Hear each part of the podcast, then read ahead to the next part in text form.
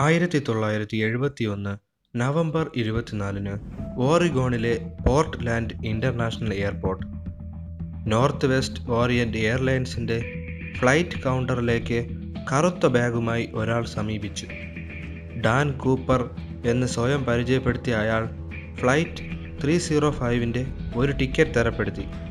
വാഷിങ്ടണിലെ സിയാറ്റിലേക്ക് 30 minute യാത്രയുള്ള ഒരു ട്രിപ്പായിരുന്നു അത്.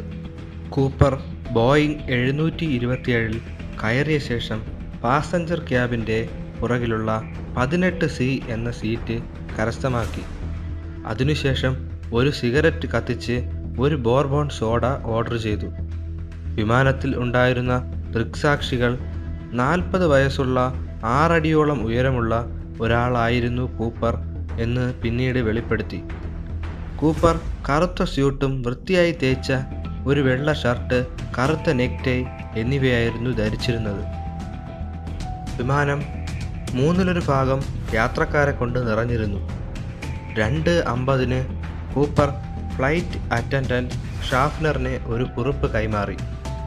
Schaffner അത് ഒരു ബിസിനസ്സുകാരൻ തൻ്റെ ഫോൺ നമ്പർ കൈമാറിയതായിരിക്കണമെന്ന് കരുതി തുറന്നു നോക്കാതെ തൻ്റെ പേഴ്സിലിട്ടു.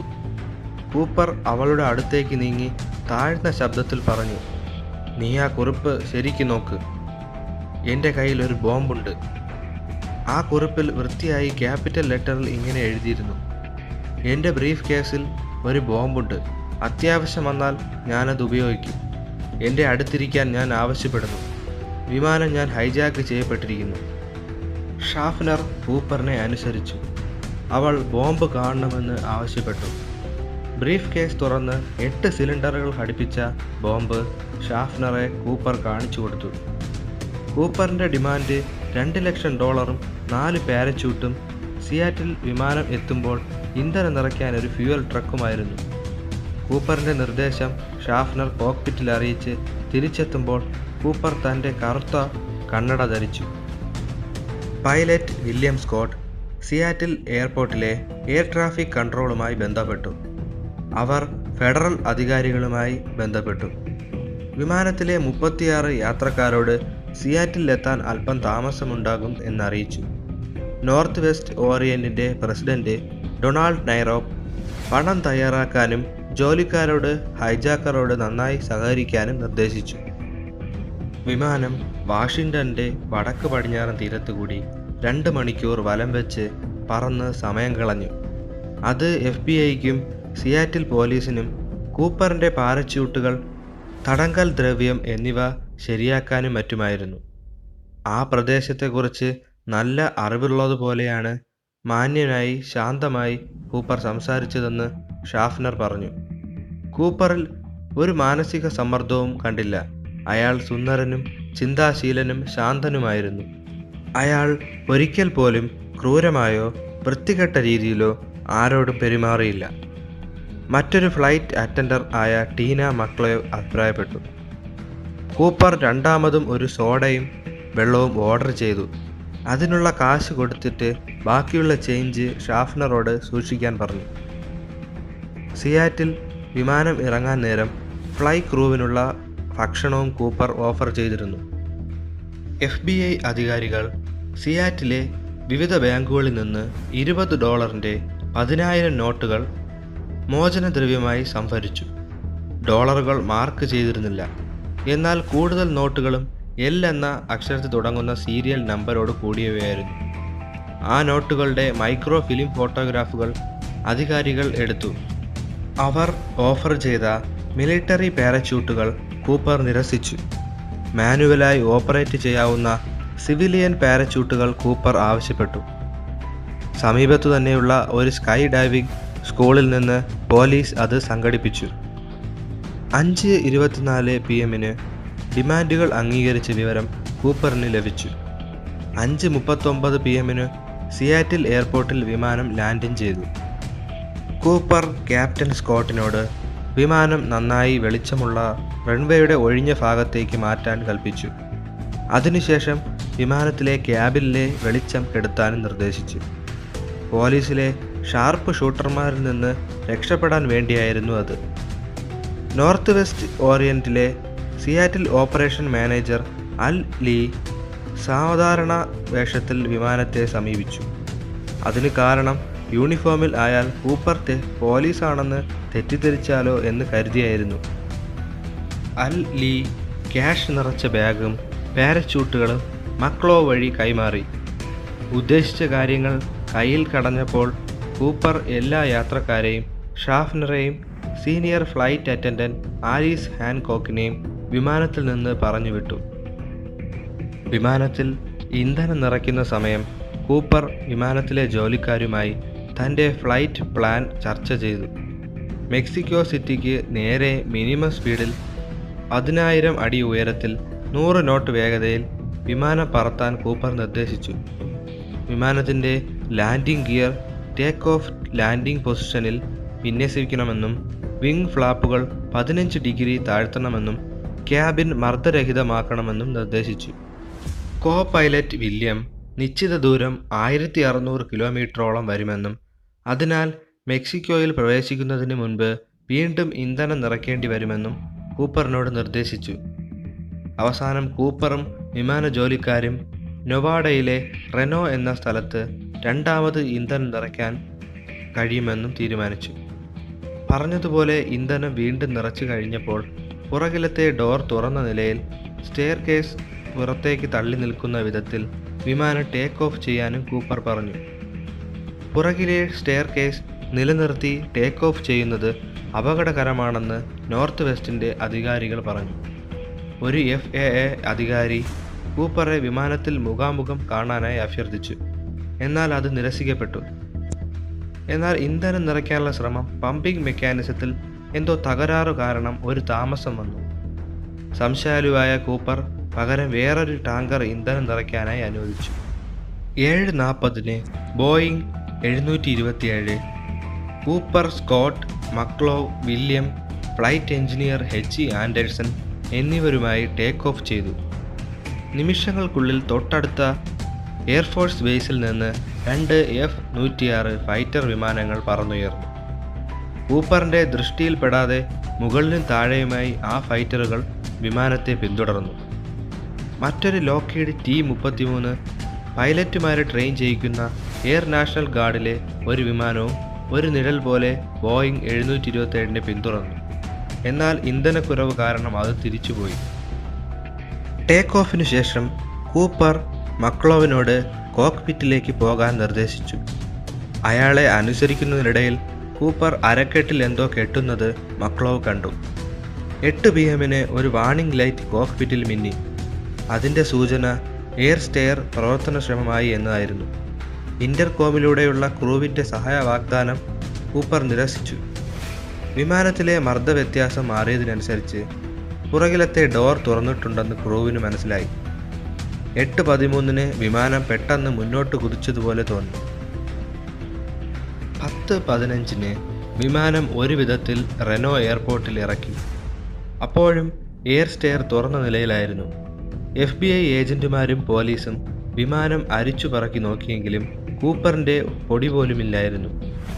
വിമാനത്തിൽ നിന്ന് 66 ഫിംഗർ പ്രിൻറ്റുകളും കൂപ്പറിൻ്റെ ടൈ ക്ലിപ്പുകളും 2 പാരച്യൂട്ടുകളും FBI കണ്ടെത്തി. അതിൽ നിന്ന് 2 പാരച്യൂട്ടുകൾ തുറന്നു മാറ്റിയ നിലയിലായിരുന്നു.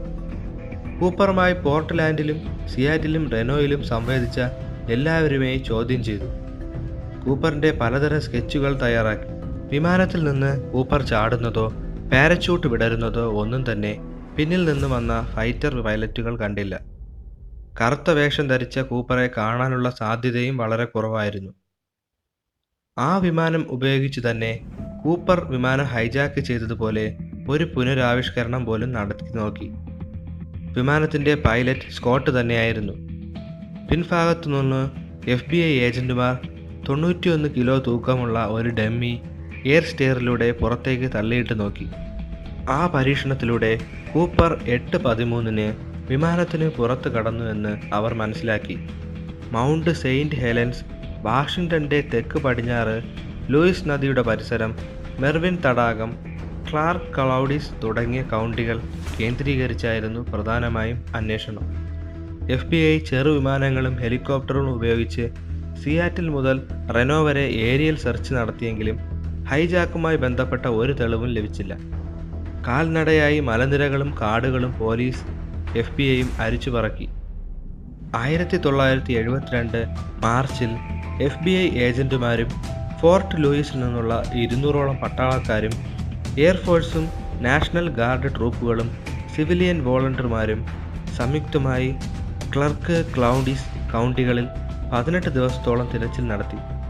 പിന്നീട് 18 ദിവസം ഏപ്രിലും തിരച്ചിൽ നടത്തി. ഇലക്ട്രോണിക് എക്സ്പ്ലോറേഷൻസ് കമ്പനി ഒരു അന്തർവാഹിനി ഉപയോഗിച്ച് 200 അടി ആഴമുള്ള മെർവിൻ തടാകത്തിലും തിരച്ചിൽ നടത്തി. ഫ്ലൈറ്റ് 305-ന് 4 മിനിറ്റ് പുറകിലായി continental airlines pilot Tom Bohan എന്നൊരാൾ സഞ്ചരിച്ചിരുന്നു. അയാളുടെ അഭിപ്രായം അനുസരിച്ച് യഥാർത്ഥത്തിൽ കൂപ്പർ വിമാനത്തിൽ നിന്ന് ചാടിയ സ്ഥലം കാറ്റിൻ്റെ ഗതിയനുസരിച്ച് കണക്ക് കൂട്ടിയതിൽ പിശകുണ്ടെന്നും യഥാർത്ഥത്തിൽ സ്ഥലം വാഷോഗൽ റിവറിൻ്റെ പരിസരമാണെന്നുമായിരുന്നു. പിന്നീട് പല സ്വകാര്യ വ്യക്തികളും പല വർഷങ്ങളിലും പണത്തിനായി തിരഞ്ഞെങ്കിലും ഒന്നും കണ്ടുകിട്ടിയില്ല. 1971 FBI നോട്ടിൻ്റെ സീരിയൽ നമ്പറുകൾ കാസിനോകൾ, റേസ് ട്രാക്ക്, സാമ്പത്തിക സ്ഥാപനങ്ങൾ എന്നിവയ്ക്ക് കൈമാറിയിരുന്നു. നോർത്ത് വെസ്റ്റ് ഓറിയൻറ്റ് $25,000 വരെ പണം കണ്ടെത്തുന്നവർക്ക് വാഗ്ദാനം ചെയ്തു.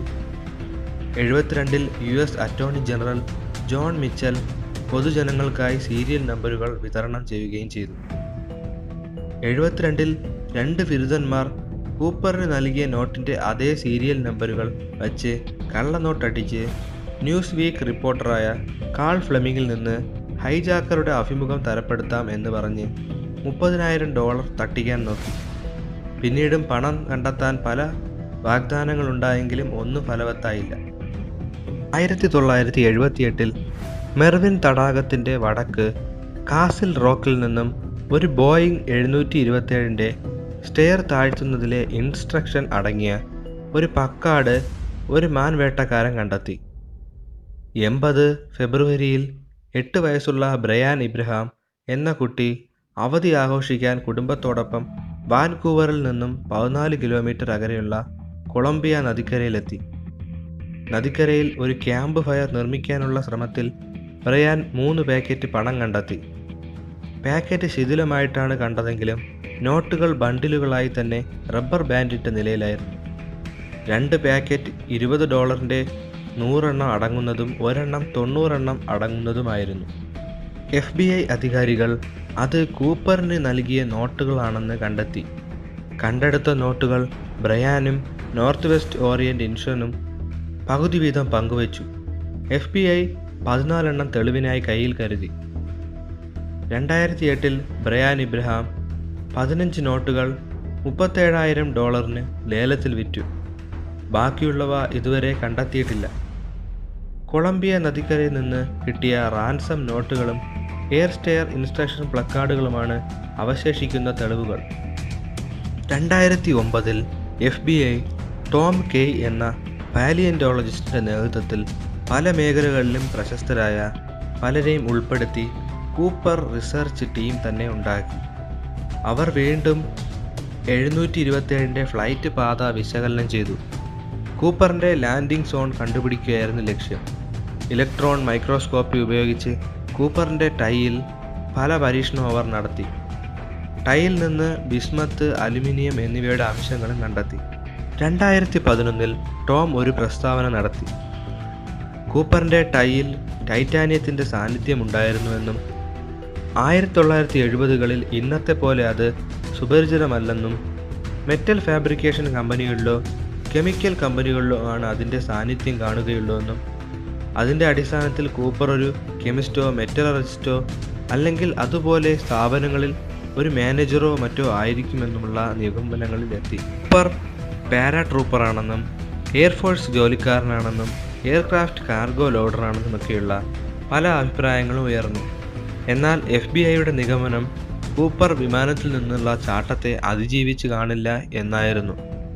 പ്രത്യേകിച്ച് രാത്രി സമയം, വന്യമായ പ്രദേശം, കൂപ്പർ ഹെൽമെറ്റ് ധരിച്ചിരുന്നില്ല, പ്രതികൂലമായ കാലാവസ്ഥ എന്നിവയൊക്കെയായിരുന്നു കാരണം. എന്തൊക്കെയായാലും കൂപ്പറുടെ ഹൈജാക്ക് പലർക്കും പ്രചോദനം നൽകി. അവരിൽ ഭൂരിഭാഗം പേരും ഉദ്യമത്തിൽ പരാജയപ്പെടുകയാണ് ഉണ്ടായത്.